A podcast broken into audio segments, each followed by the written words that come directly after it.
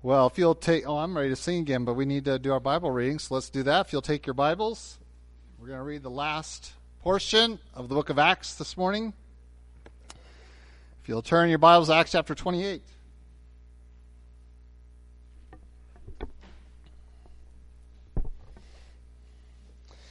We'll begin reading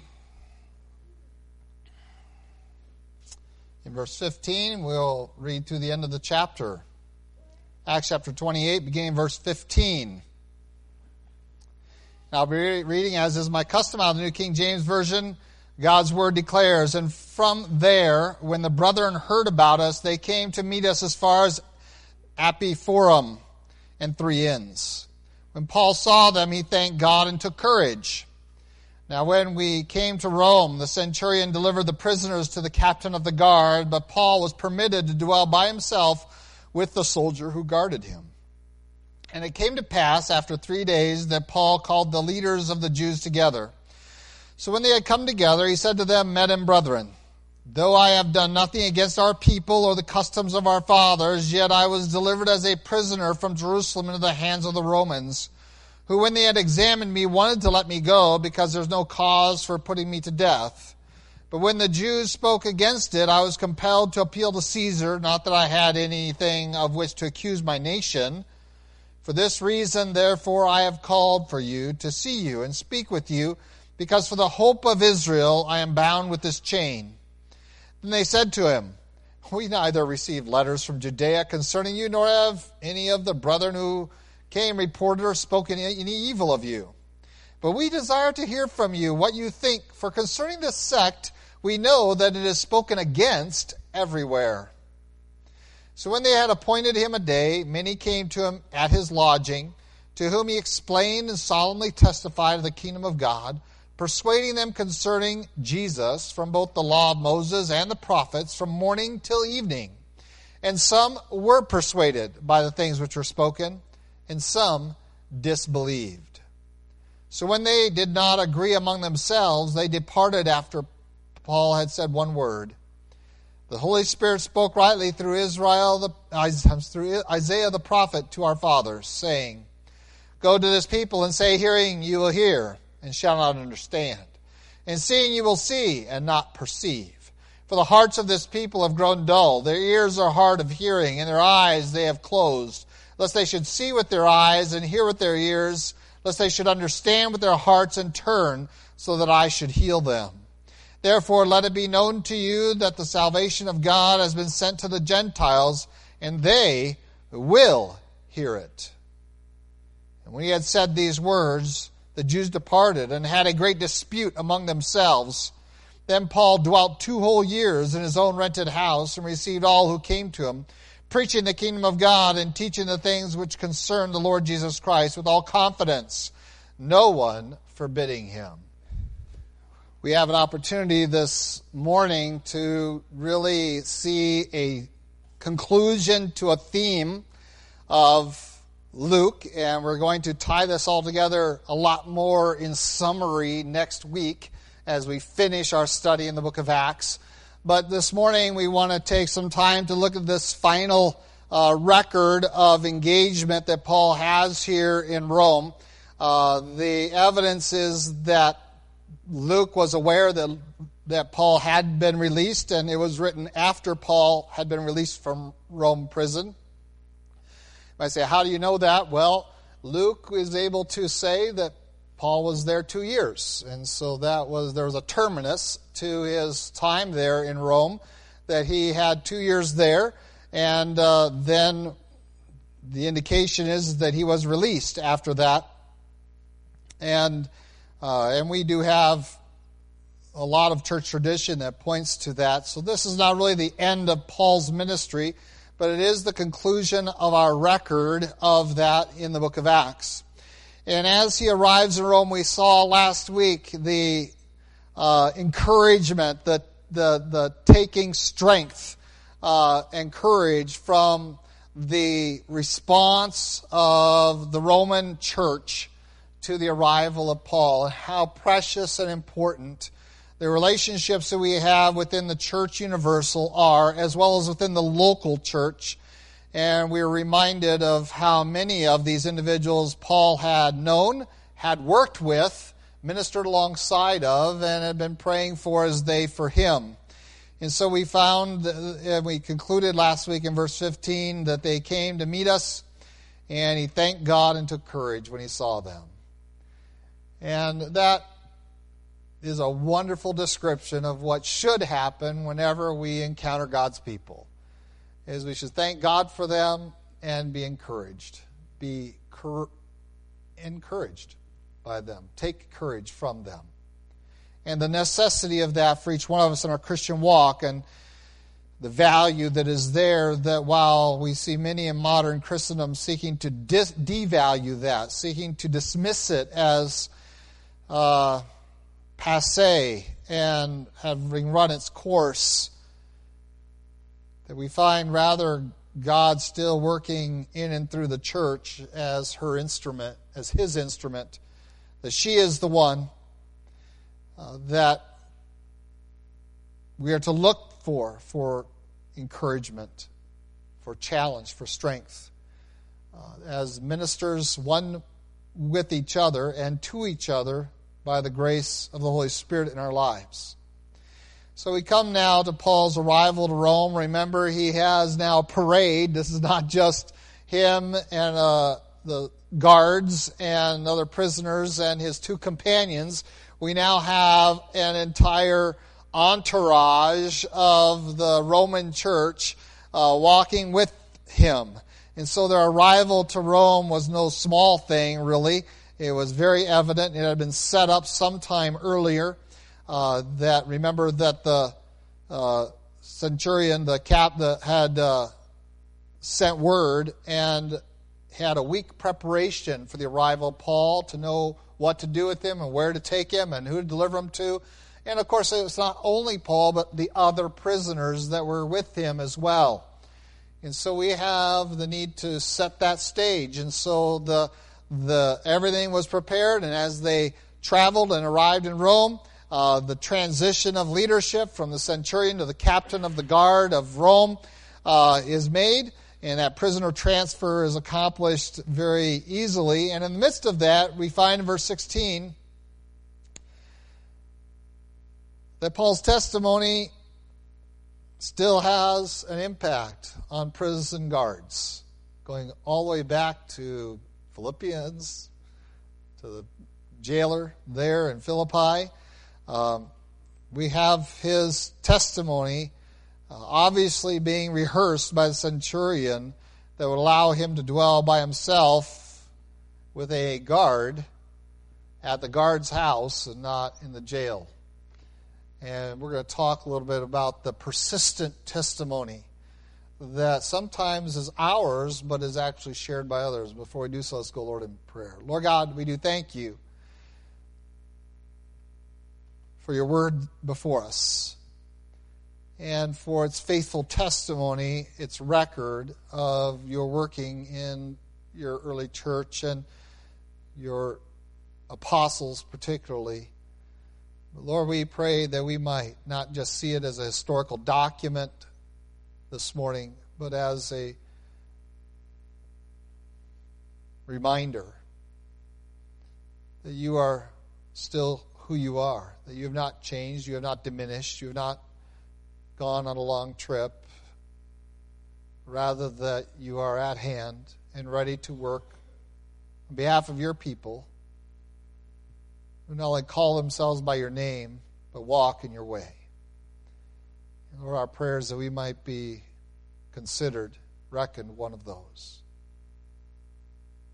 we might commit ourselves to that, not only this hour and the study of your word, but each day and each hour. To your honor, praise, and glory. And it's in your name we pray. Amen. Well, Paul has a testimony and he has rehearsed that before kings and before centurion soldiers. He has rehearsed it before barbarians. He has rehearsed it before some of the elite educated people um, in the Roman Empire. Uh, we find that there are times when he didn't have to open his mouth at all, though, because others were sharing his testimony. And really, here at the end, we want to talk about um, hearsay a little bit. And I know that in a court setting, we downplay hearsay a lot, but it actually has a great influence and impact in the minds of people. What they hear said about things um, may influence their ideas, their philosophies, and their uh, perspectives on issues, perhaps more so than even the facts, uh, unfortunately. But that is the fact of life, and we can always uh, test that by simply seeing how willing people are to listen to gossip uh, compared to how willing they are to listen necessarily to a factual report. Um, we find that uh, what people hear about something is going to bring them to a point of making some determinations that may not necessarily be true. And yet they also sometimes can be beneficial. So we have to look at the faithfulness of those that are declaring this. And we have two different and very opposite examples before us. We have here the testimony of Paul, who, because of how he behaved himself and because of his words, because of his actions, um, because of his influence on the centurion, the guards that were with him, and certainly by the working of God in his life, God gives him great liberty through the testimony of others who we have no indication at this point are really believers, but they cannot help but speak well of Paul. And so the centurion delivers Paul here to the captain of the guard here in Rome, um, the, the, the evidence is, is that he spoke so well of Paul that the captain of guard felt it unnecessary to incarcerate him into the Roman prison system. If you think that's a small thing, you need to go to Rome and visit some of these places because they are not anything like what we have up in Santa Fe. Nothing, no TVs, nothing like that. Um, they were dangerous places that many died before they ever got to their hearings because of the conditions that were there that brought on ill health. And so we, we have excavated some of these places and we go down into them. We see what they are like. They're dark, they're dank, they're, they're often full of disease and, and uh, not a healthy place to be. And so we see this in the middle of verse 16 and we don't think very much about it, um, but in fact, it is a very precious and powerful blessing that God has brought into Paul's life to preserve him to minister in Rome and beyond Rome after these two years are over. And we don't often think of those things um, because we're so disconnected from the culture of the day and the experiences of that day of what life was like for prisoners. And so when Luke takes his time to communicate that Paul is not in the prison, he's in a person's house. He's under house arrest at a guard's home, and that may seem odd to you and I, um, but it wasn't really that odd. Remember in Philippi, uh, what happened when the Philippian jailer went in, and after all of the bands had been broken, and, and he thought the prisoners had run off, and Paul and Silas say, No, no, no, we're all still here. Don't kill yourself.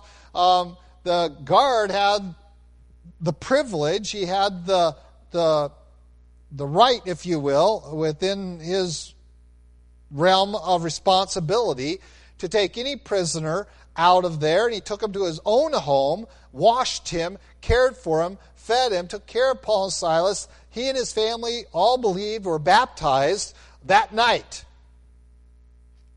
And so he had that capacity to be able to go in and do that. And so this is not unheard of, and it's, and it's uh, a fairly frequently employed means of special prisoners that were likely to either not cause a problem or were very likely to be innocent. So, Paul, based upon the testimony, what they have heard about him, and how he has behaved over these few years at this point, including all of his time at Caesarea by the Sea, um, is given this very beneficial result. And it's not just that he is not in that place, but in this place of relative comfort and provision, but it's also the access that it gives him for ministry. And now in this home, he is able to have anyone come and go that wants to. And in fact, we're going to find him very quickly calling people to come. In fact, it says, after three days, he's there three days, he calls the leaders of the Jews together. He sends word to all the synagogues in Rome, and there are likely many of them, and he calls their leadership together. These would have been the, the rabbis of, and the Levites of the uh, people of Israel uh, there in Rome. And he calls them together, and he has the liberty to invite them to this home and where they're going to have a meeting, and they're going to have a meeting from morning till night. This is a pretty significant council he's convened. And he has the liberty to speak his mind and to share his full testimony. Uh, we're going to talk a little bit about that here shortly. Um, when we talk about the other extreme of hearsay uh, and its impact and influence. But we find that he has um, this access. And we find him defending himself to them, and of course, they are ignorant largely of his particular case. But this isn't just one event that he's allowed to do this with people of influence in the community, uh, in, the, in the Jewish community at least. But it says in verse 30, he dwelt two years his own rented house and received all who came to him preaching the kingdom of God and teaching the things which concern the Lord Jesus Christ with all confidence, no one forbidding him. This is incredible liberty that he had to minister.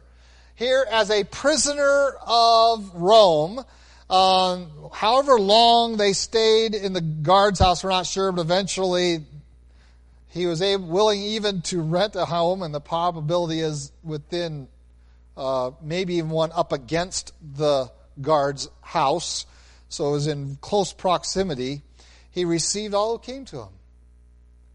That there was this capacity for ministry, even in this state of being a prisoner of Rome, to minister.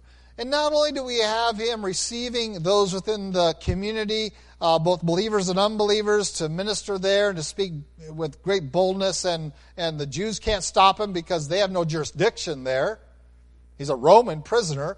The Romans aren't inclined to stop him. Um, he has benefited the country of Rome. Uh, and again, his testimony of how he behaved himself uh, is not lost on Rome. The word of a centurion in your favor is a very powerful thing. And it was just being strengthened day by day, week by week, month by month, year by year that this is a man that can be trusted. And this is what it means to establish a reputation. And I believe earnestly that we are called as a people of God to establish such a reputation among those that we live within our very home, within those we have intimate contact with, and in the larger community, that we are known as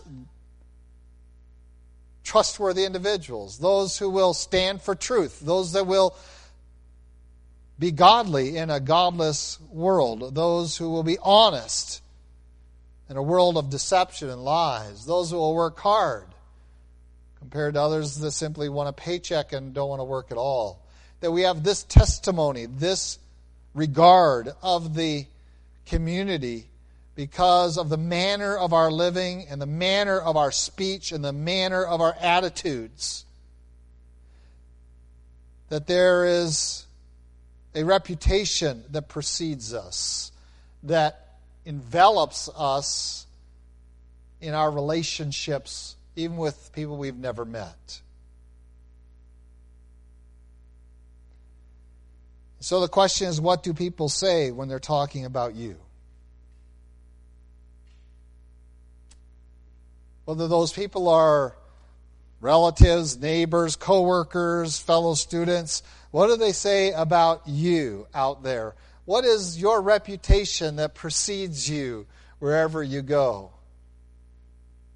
And sometimes those are near people, close at hand, that are talking about you. Um, I was harassing my gals at the house last night. I said, okay, what did you say about me during the ladies' retreat? I want let's just make sure we got didn't say anything embarrassing. There's plenty of embarrassing things to say about me. Because I always know that somewhere along the line, with that many of my kids and wife there, that something's going to be said, and my church family there. So that's why I think I should be invited to all ladies' retreats just to quell that.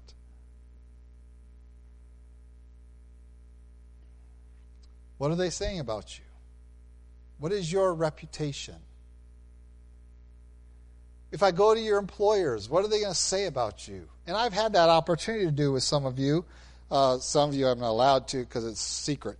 But um, for some of you, I've been able to talk to your employers. I've been able to talk to you, some of your coworkers, to some of those that are above you, and, and to hear them describe that as a joy to say, oh, we love having this person work here.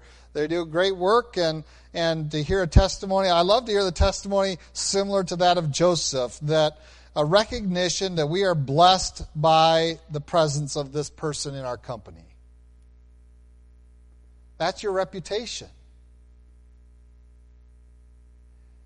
And it should be well connected to your relationship with Jesus Christ. For it is out of that kind of a reputation that comes the opportunity to preach the kingdom of God and teach the things concerning Jesus Christ with all confidence. It gives us that standing before individuals once they recognize that we are not just self interested, and hopefully that we are servant minded, um, that we are interested and we're going to do things right and above board and godly, that we're going to, we're going to be uh, dependable and forthright, that all of these facets of our life, that as they come to know that, give us an opportunity, give us even almost a right to then be able to preach the kingdom of God. And we've seen this previously in the book of Acts, and I've spoken to it. And as I said, this week and next week is really summarizing many of the themes that Luke has pressed throughout the book written to Theophilus. And so Paul rehearses again his case, and he's very careful to, uh, in the midst of this, to establish his rapport with the Jewish leaders. He has a rapport with the Roman officials. Uh, and in that rapport, he has been given many blessings in the midst of that, which he's going to use to God's glory. But now he wants to build rapport with the leaders of his people, uh, Israel, in the land, in the city of Rome. And he wants to be very careful to communicate to them that what's going on here is not him putting Israel on trial. He's not here to delineate between uh, himself and the Jews of Jerusalem, but rather that it became necessary for him to do this um, because of the attitude of the Jews in Jerusalem against him, not because of him being against them. And he draws this all, and remember, we have a two verse summary, well, four verse summary. Um, of his case, we have a four verses here by Luke summarizing uh, a full day conference. Okay? Morning till evening, they went there with him. And we have just this as a description of what Paul said. Obviously, he said much more than this. In fact, sufficiently did he talk about the way of Jesus Christ that their questioning early on was, we have only heard rumors of this sect and can you tell us more about it? And we're going to, that's the other end of things. We're going to get to that. But we find him giving this representation and that I have called you here because I want to confront you with the hope of Israel, for which I am bound in chains.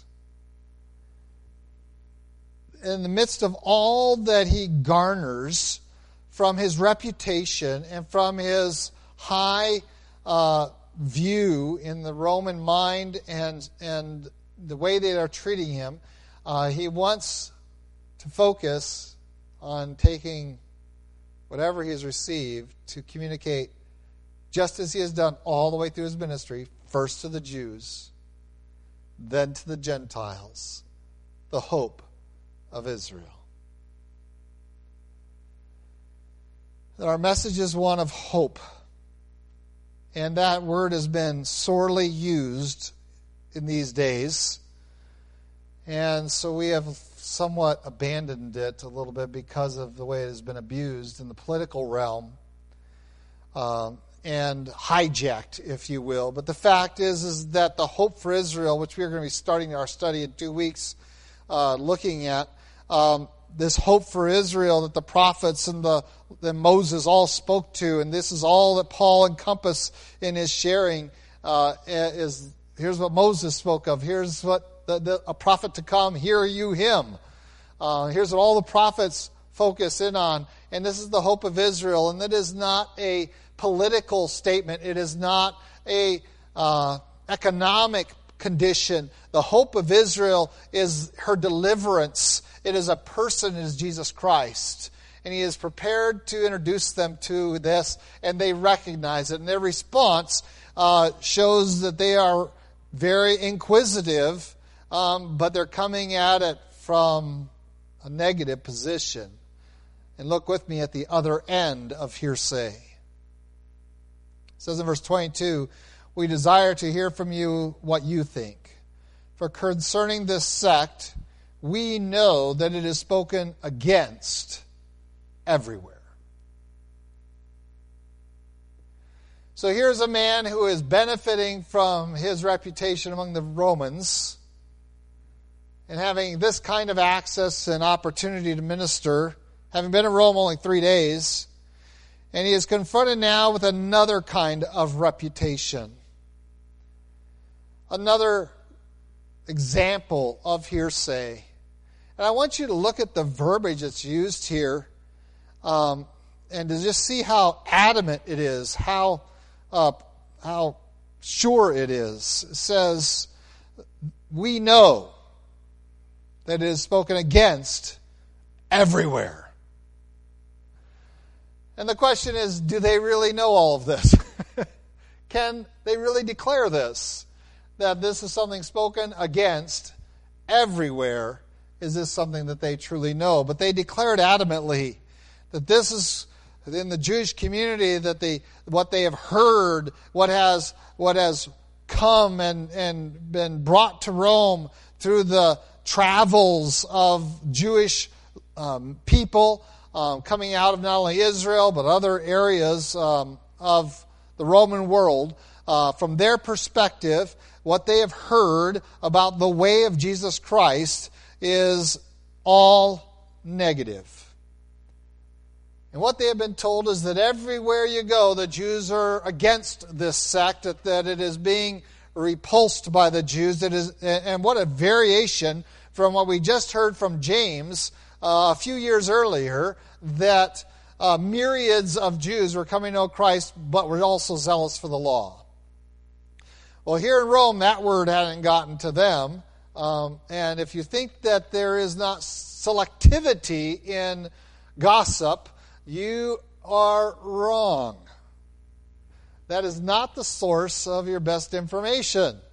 And so, what they have heard is from a select group, those that are going to be frequenting the synagogue, coming in, and they are going to declare that the sect called the Way of Jesus Christ, those who are, and they wouldn't have used Christ because that's referring to Messiah, the way of, of this Jesus um, is bad and it is doing evil. And so it is being spoken against. And we find that what Paul's confronting is not a neutral audience.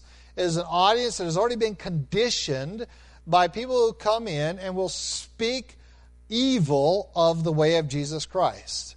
And I would contend with you that this kind of audience is pretty similar to the audience you are really encountering. What we are encountering in our society is not a neutral audience. It is not people who have no connection with it. Uh, by and large, my contention is, is that based upon how the media has gone the last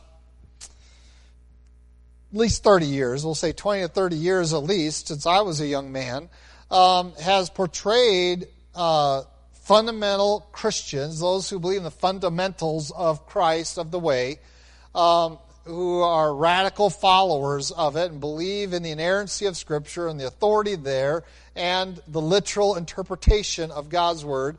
And yes, our government has identified anyone that holds to that as potential terrorists. And that is how they identify radicals is do they believe that in the literal interpretation of the Bible.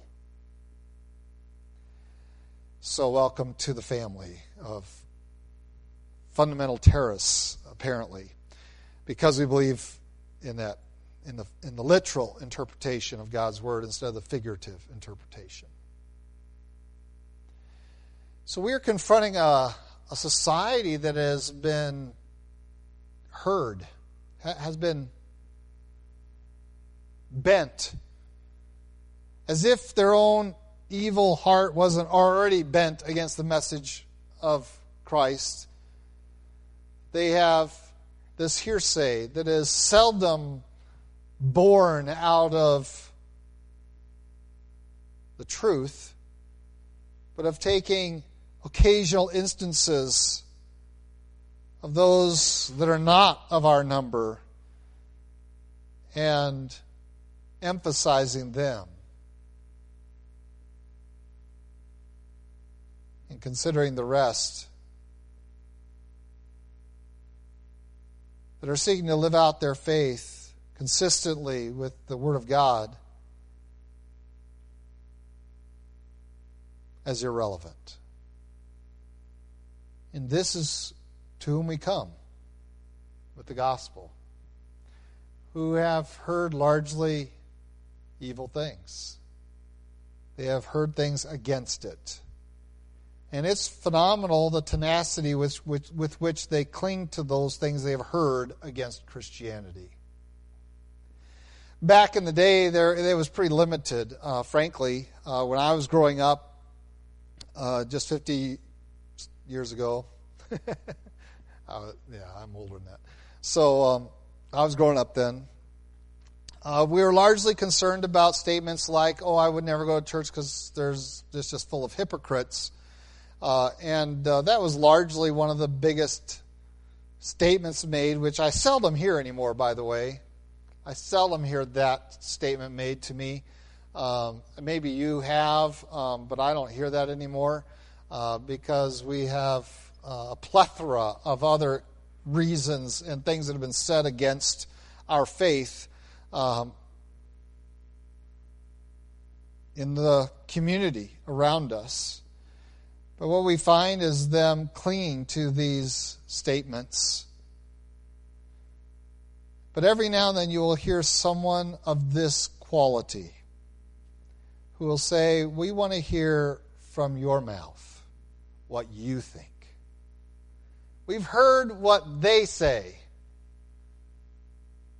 What, since you are one of the main leaders of this sect, let's hear what you say for yourself. What do you think? And here is a genuine opportunity. And this is what we look for. This is what we are, should be prepared for. And, and when the Bible says that you should be ready to give an answer of the hope that is in you, um, the expectation is that when you are confronted with someone that says, What is it you believe? That we're prepared to express the hope that's in us. That we're ready to communicate it and Paul here is, I'm sure, about ready to jump out of his skin uh, to to testify and to share uh, what is going to uh, what, what's going to be his message to them. Spoken against everywhere. Oh, but I'm going to speak to it from not my opinion. They ask, What do you think? And people ask you that. What's your opinion? And frankly, your opinion isn't relevant and it's not going to change them. My opinion isn't going to change anyone. And that's why social media doesn't work because everything written there, most people view as your opinion. And your opinion is of equal or lesser weight than their opinion. Correct? Let's be honest about it. So they ask Paul, What do you think? Paul says, Well, let's, let's take a little bit more. Let's set up a day and let's go at this. And from the law of Moses and all the prophets, he describes and declares to them the truth. And this is how we engage the world. First, with a right reputation.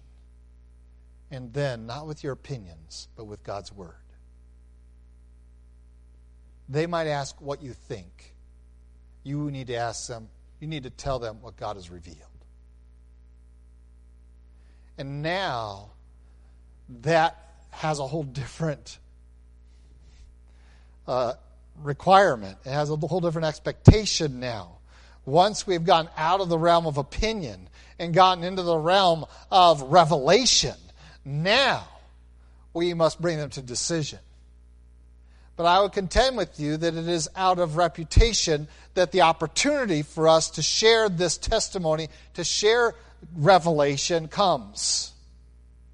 That if we do not have the testimony, if we do not have the reputation, that the opportunity will not be afforded us to share not just what do I believe, but what does the Bible say? And that's what we need to confront our world with. Because there's a lot of people out there who call themselves by the name of Jesus who say a lot of things, who think a lot of things, who have some weird opinions. Right? I think we're all confronted with them. I mean, we, we've seen some of them, and, and, and it's nothing new, by the way. And if you're here on Sunday nights in our study of Galatians, those people had some really weird ideas that weren't biblical.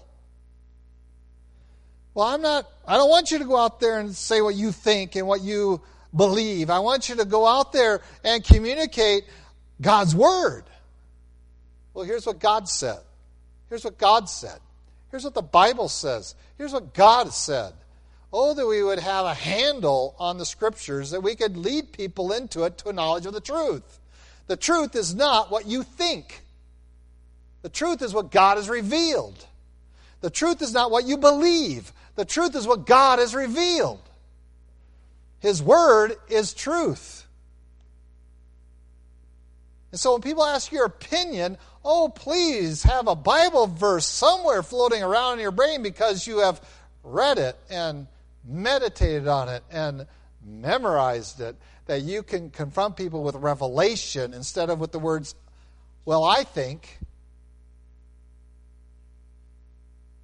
Notice they asked Paul, What do you think? And Paul says, Well, I'm going to persuade you from the law of Moses and the prophets from morning till night. I'm going to persuade you. I'm not going to persuade you with what I think. I'm going to give you your own scriptures. And I'm going to declare to you Jesus Christ. I'm going to describe for you the kingdom of God, and, and we're going to look into God's word, and, and you're going to see it. And, and, and now you're going to have to come to a point of decision because now it's no longer my opinion, your opinion that's on equal setting because I'm not sharing my opinion. I'm sharing, thus says the Lord. What are you going to do with it? Once we get into thus says the Lord, and remember, you know, we're not walking up to strangers and bashing them over the head with it. Um, you know, thus says, you know, and I've had a few occasions that happen in different public forums, and, and I'm not saying that all public forums like that in the marketplace are wrong. Um, but when we confront people with no rep, with no rapport, with no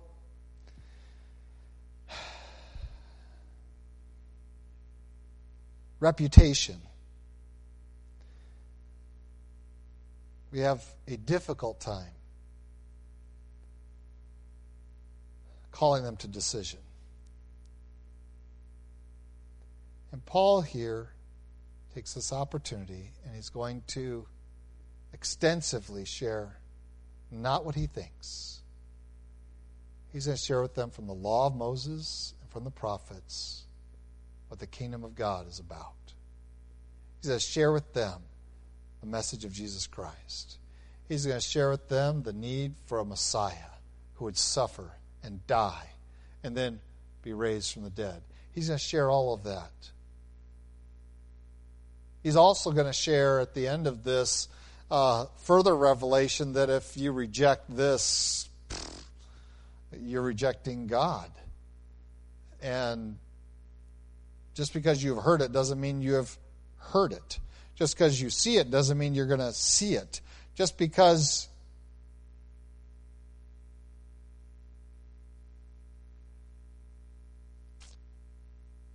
you've been exposed to it doesn't mean that you have received it. But our responsibility is to expose them to the revelation of God in Jesus Christ. And so we testify to something that maybe we have not seen, and yet we have a faithful record here, and we point people back to God's Word and back to God's Word. And I'm not a big one on evangelism methods and uh, evangelism uh, package deals. Um, and I was exposed to those a lot as a young person. And I was like, oh man, I'll, which one do I use? Do I use evangelism explosion? Do I use this? Do I use and uh, the way the master? Which one do I use? Which one's the best? You know, which one? All right, which one leads most people to Christ? Let's do. I'm not a big proponent of those, and you don't hear me teaching them. Um, but I am a big proponent of you knowing God's Word and memorizing God's Word and taking a Bible and putting it into people's hands and saying, Why don't you read this?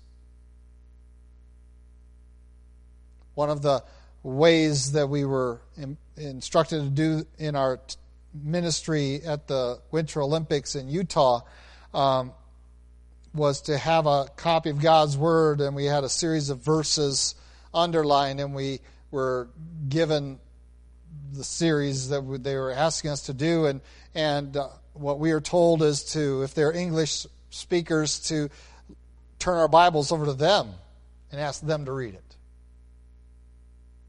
and then ask them to tell us what did that say.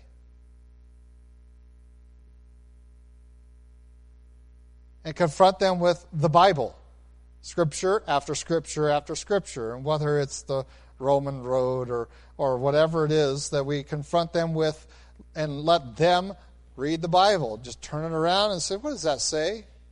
Because this is God's word. This isn't my opinion. What does that say? What does this verse over here say? It says, everyone's a sinner.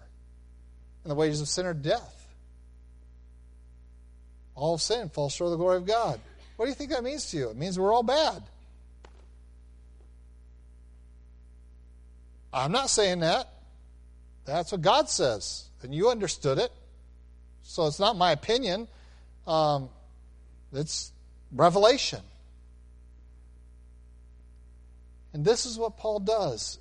They ask, What do you think about this sect? We've heard some bad things against it. And I guess everyone everywhere, every Jew everywhere is against it. And Paul doesn't make this a matter of hearsay and of opinion and of what one guy thinks versus what another guy thinks. He makes it a matter of revelation. And when we bring it to that level now, we can bring people to make a decision.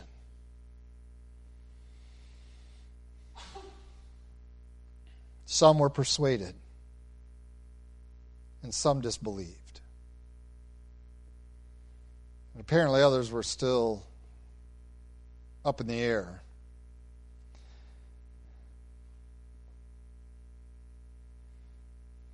In the midst of arguing, Paul says,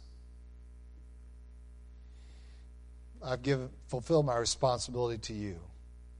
And as we have heard him do over and over again throughout the book of Acts, now that you have access, because you guys have the scriptures, now that you all have heard it, and now you can debate it till you're blue in the face with each other. Um, but I'm not into that. I'm not going to participate in that. Um, I'm going to go to the Gentiles because they will hear it and just wonder if there was a guard and his family off in the kitchen there in the other room they were going yeah they hear about the hope of israel and the resurrection of jesus christ and eternal life in the kingdom of god and the forgiveness of sins do not underestimate those who are overhearing you talking to someone else about the law of Moses and the prophets, God's revelation. Paul has a confidence because of his experience of the Gentiles, they will hear it. They have been cast down into the abyss and the mire of the hopelessness of the so called gods of the Greek and Roman pantheon and we have been trodden under by their very weak and very human like deities that have accomplished nothing on their behalf. And we too have around us such individuals who are ready to hear it. So I call you and I believe out of this testimony we have a calling to have a reputation that goes before us of people who hold to the truth and not just talk the talk, but that we walk it, live it, that it has captivated our lives, it defines us. That when anyone speaks of you, they cannot help but very quickly speak of your relationship with Jesus Christ, or at least with your relationship with religious things, or with righteousness and truth. And out of that reputation, that we lay hold of the opportunity it affords us to not share your opinion as though it mattered, but to share God's revelation that they might come to a day, point of decision in their lives. Let's pray. Lord God, we do thank you for your love for us. And thank you again for the testimony of Paul.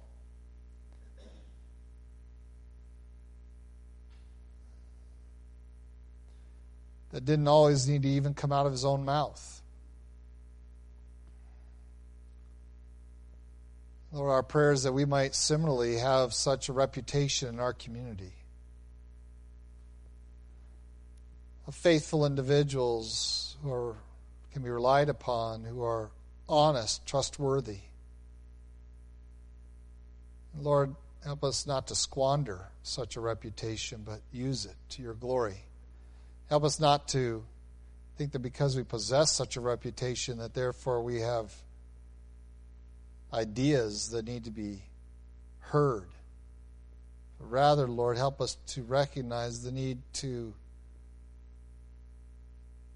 introduce your revelation.